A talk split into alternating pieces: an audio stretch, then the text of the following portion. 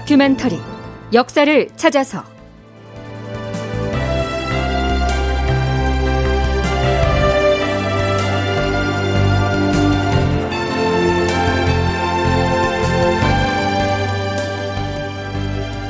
제 천이십구 편 쉽지 않은 개혁의 길 대동법 극본 이상락 연출 조정현.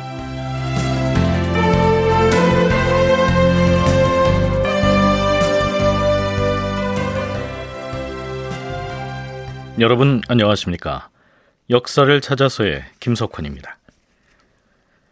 조선시대의 역사에 조금이라도 관심이 있는 분이라면 당연히 대동법이란 말을 들어봤을 텐데요.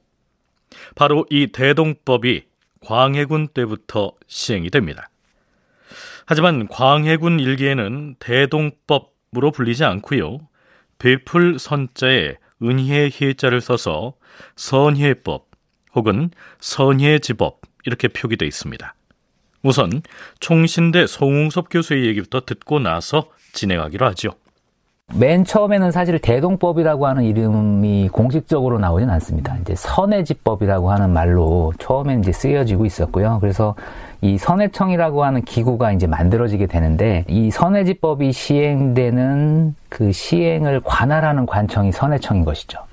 이제 주로는 이제 경기 지역을 대상으로 해서 선혜지법, 이제 초기 대동법이죠. 이 대동법이 이제 시행이 되었고, 그것을 이 선혜청이 이제 관리 감독을 했던 것이고요. 그러다 보니까 대동법은 점점 점점 지역들이 이제 확대되어 가고 있었고, 그 지역들이 확대되어 감에 따라서 선혜청이라고 하는 기구도 관할하고 있는 영역과 부서들이 더 많아지게 됩니다. 나중에 가면 선혜청이 거의 호조에 버금간다라고 하는 말을 들을 정도로 조선 후기 대동법이 가지고 있는 어마어마한 그런 위상들 때문에. 송웅섭 교수는요, 조선 후기에 대동법이 어마어마한 위상을 지녔다고 했는데요. 실제 역사학계에서도 대동법을 일컬어 조선 최고의 개혁이라고 일컫기도 합니다. 대동법, 즉 선혜법은 쉽게 말하면 지방에서 나라의 공물을 바칠 때 쌀로 통일해서 바치도록 규정한 법이라고 풀이할 수가 있습니다. 듣기에는 아주 단순하고도 간단해 보이는데요. 이 대동법의 시행을 두고 최고의 개혁, 뭐 운운하는 것을 보니까 대동법이 생기기 이전엔 국가의 산물을 바치는 공납제도에 아주 심각한 문제점이 있었다는 반증이 되겠습니다. 자, 그럼 어떤 문제가 있었는지 조선왕조실록에서 공납제의 문제점이 언급된 몇몇 기사를 살펴보죠. 참고로 공납제도의 문제점을 이해하기 위해서는 방납 혹은 방납인이 무엇을 의미하는지를 미리 알아둬야 합니다. 장정수, 고려대 한국사연구소 연구 교수의 설명을 들어보시죠. 예를 들어서 경상도 밀양에다가 오징어를 납부하라고 한다든지 뭐 이런 것들이 있을 수 있습니다. 어, 그렇게 되면 뭐 운송을 한다든지 여러 가지 폐단들이 있을 거 아니에요. 해안 쪽에서 내지로 들어오고 막 산도 넘어야 되고 무게도 있고요. 썩어버릴 수도 있고 여름에는 이런 문제들이 있다 보니까 차라리 전문적으로 현물을 구매한 사람들에게 차라리 일정 정도의 대가를 주고 그 사람들이 대신 물건을 구해서 조정에 납부하는 방식. 이게 이제 방납이라고 하는 것인데요. 이 과정에서 중간 비용을 이 방납인들이 과도하게 수치를 했기 때문에 받아야 될 적정 대가가 아닌 그 두 배, 세 배까지 혹은 그 이상으로 수치를 하면서 그 부담이 고스란히 이제 민호, 백성들에게 가중이 돼버린 거죠. 자, 그럼 멀찌감치 제사 대 임금인 세종대로 올라가 보죠. 세종 이십일 년 십일월 십일 일 판중추원사 안순이 임금께 아뢰었다. 전하, 각 고을에서 바치는 공물을 중간에서 방납인이 대신 구하여 납부하는 것을 금한다는 법령은 분명히 있사옵니다.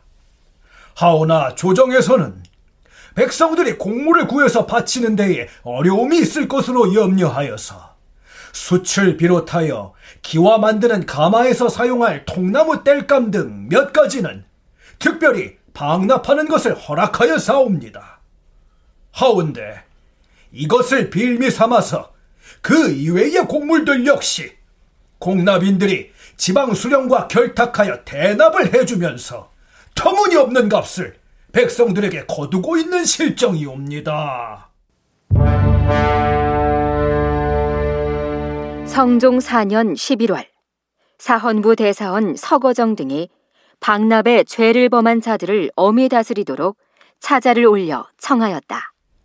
주상전하, 경상도 경주의 관리 홍도상과 김영추가 저지른 죄상을 신들이 이미 아뢰었사온데 전하께서는 겨우 파직만을 명하셨사옵니다.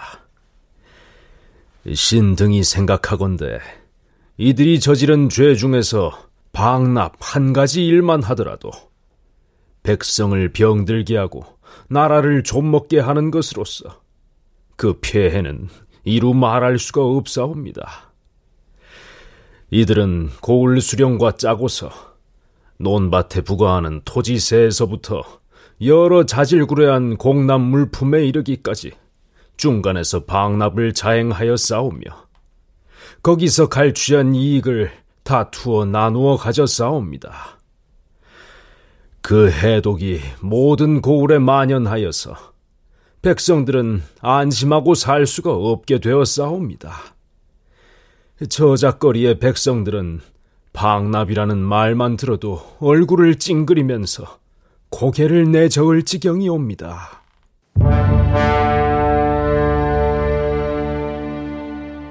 선조 삼십이 년 시월 사헌부에서 아뢰었다.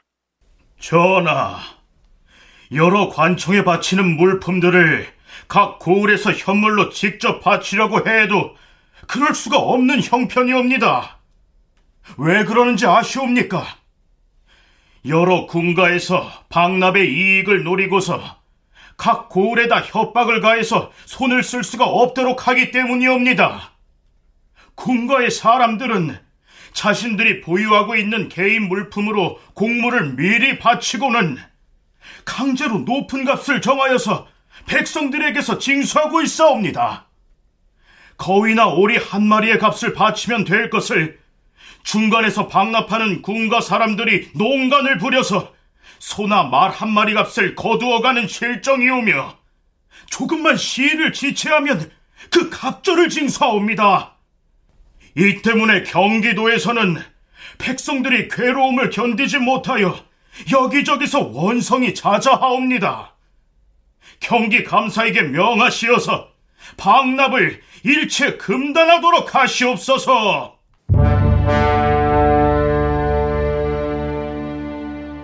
이상의 사례는 실록에 무수히 나타난 방납 관련 내용 중에서 무작위로 골라본 것입니다. 맨 마지막에 소개한 선조 삼십이 년의 사례를 보면요, 군가의 사람들이 공물을 일단 미리 대납을 한 다음 거위 한 마리를 바치면 될 정도의 세금을 소나 말 한 마리 값으로 부풀려서 수탈을 한다고 했는데요, 여기에서 말하는 군가는 왕실 사람을 일컫습니다. 자, 그렇다면 왕족 가운데서 누가 그처럼 방납 행위를 일삼아서 백성들을 착취했다는 것일까요?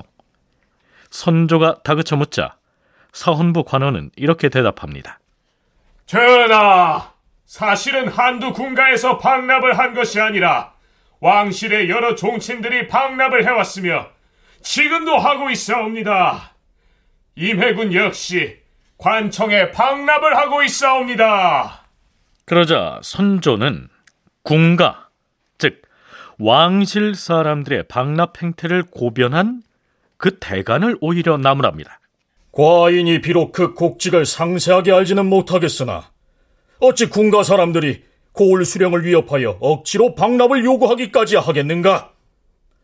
대간이 고의로 여러 군가에게 혐의를 뒤집어 씌우고 있으니 그 마음가짐이 매우 간사하도다. 어찌 대간의 채무가 이와 같을 수 있겠는가? 선조는 임해군을 비롯한 왕실 사람들이 방납을 자행하고 있다는 것은 사실이 아닐 것이라고 단정하고요, 오히려 그 사실을 고변한 대간을 나무라고 있는 겁니다. 자, 어떻습니까? 방납으로 인한 백성들의 피해가 매우 심각한 상황인 동시에 방납인들의 이러한 횡포가 건국 초기부터 면면이 이어져 왔음을 실감할 만하지요. 송웅섭 교수의 얘기입니다. 공납이라고 하는 것은 공물을 바치는 것이죠. 그래서 이 공물은 그 지역에서 나는 산물을 자신의 군주에게 이제 드리는 신민으로서의 충성을 드러내는 표현이라고 얘기할 수 있어요. 그래서 조선에서도 이러한 공납제가 시행이 되는데 문제는 공물을 설정을 할 때 그 지역에서 나는 어떤 산물이 설정이 돼야 되는데 그것과는 무관하게 이루어지는 경우들이 많았어요. 그래서 공물 선정의 기준이 모호하거나 산지와 무관한 물품이 설정되는 이 문제들 때문에 공물을 바치는 문제는 백성들 사이에서는 굉장히 괴로운 세금 중에 하나였고요. 특히 중간에서 방납업자들이 대신 공물을 바치고 거기에서 이익을 취하는 사람들인데 방납업자들이 과도하게 이익을 취하는 이 과정에서 백성들의 실질적인 세부담이라고 하는 것을 이제 격증될 수밖에 없었습니다. 물론 이러한 폐단은 광해군 제위 초기까지 이어져 오고 있었죠.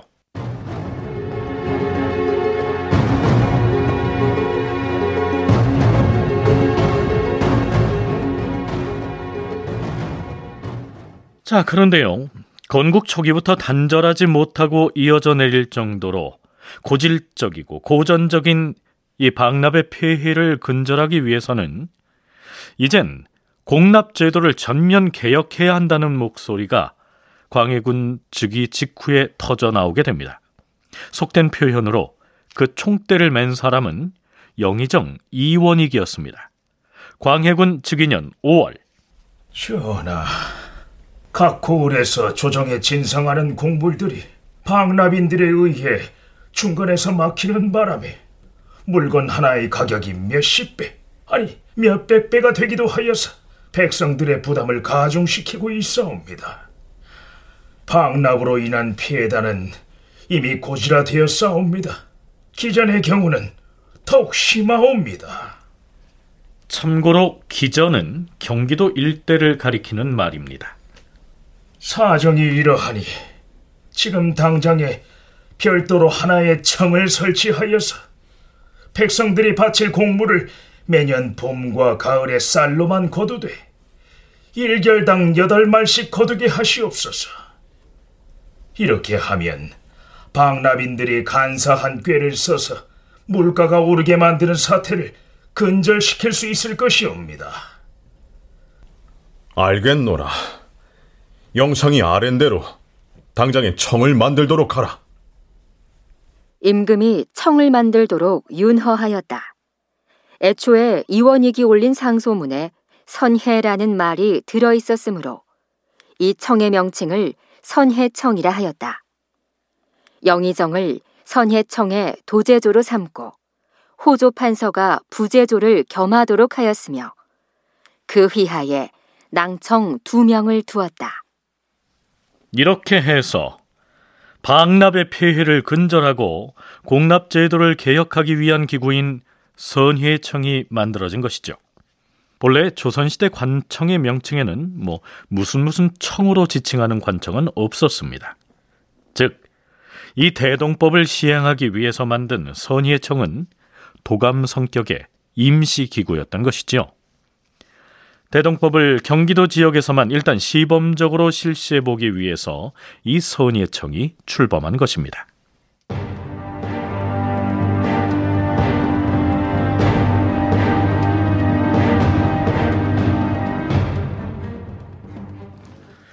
선혜청을 만들고 나서 가장 먼저 손을 댄 개혁 조치는 복호의 폐단을 타파하는 것이었습니다.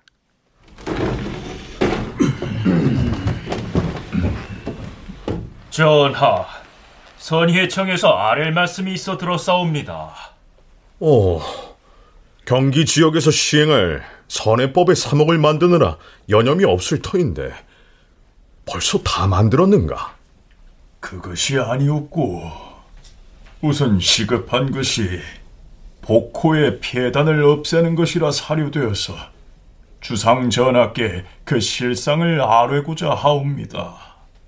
오, 복호의 폐단이라.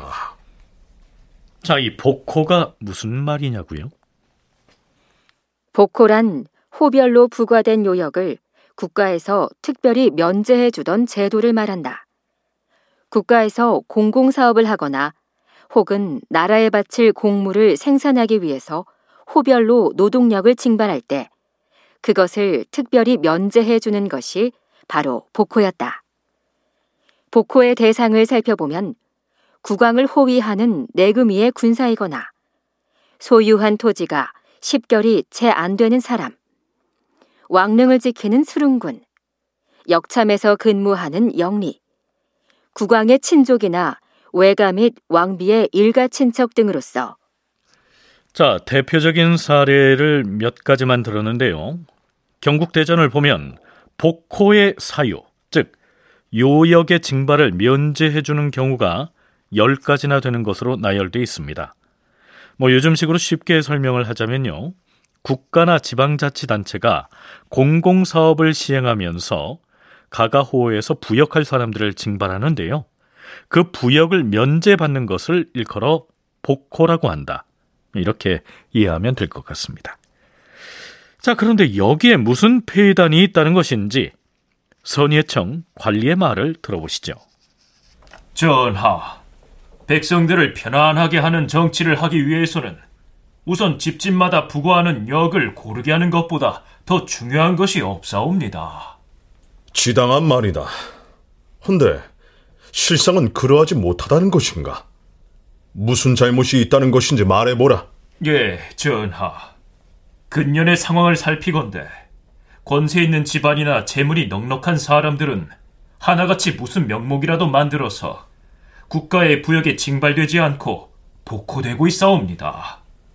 때문에 힘없는 백성들은 적은 인원으로 힘든 노역을 해야 하는 관계로 늘 괴로움을 호소하고 있사옵니다. 곤궁한 백성들 중에는 계속되는 요역을 감당하지 못하여 차라리 집을 떠나 유랑하는 사람마저 생기는 실정이옵니다. 어, 법전에 요역 면제의 대상이 명시되어 있지 아니한가? 주상 전하, 법전의 규정대로만 잘 지켜진다면 무슨 걱정이 있겠사옵니까? 하오나 지방으로 갈수록 법전의 규정이 무시되기 일쑤이옵니다. 주상 전하, 민생을 보살펴야 하는 군주로서 생각을 해보면 이보다 더 큰 병통이 어디 있겠사옵니까? 어허, 참. 그러니 어찌하면 좋겠는가? 앞으로는 법으로 정해진 것 외에는 어느 누구도 복호하는 폐단을 일체 금하시옵소서. 또한 지금껏 잘못 시행해온 관행은 과감히 고치도록 팔도의 관찰사들에게 명하시옵소서. 만일 고을 수령이 법을 어기고 복호를 남발하다가 적발되면 가차없이 추구하여 다스려야 할 것이옵니다. 음. 허나 그동안 관례적으로 복호를 인정해오던 경우가 있는데 이것을 하루아침에 다 없앨 수는 없는 일 아니겠는가? 앞으로는 그 수를 절반가량으로 줄이도록 할 것이다. 네, 아무래도 광해군은 선혜청의 요구를 전면적으로 수용해서 급격한 개혁을 시행하는 데까지는 마음이 동하지 않았던 모양입니다. 다큐멘터리 역사를 찾아서 오늘은 여기까지입니다.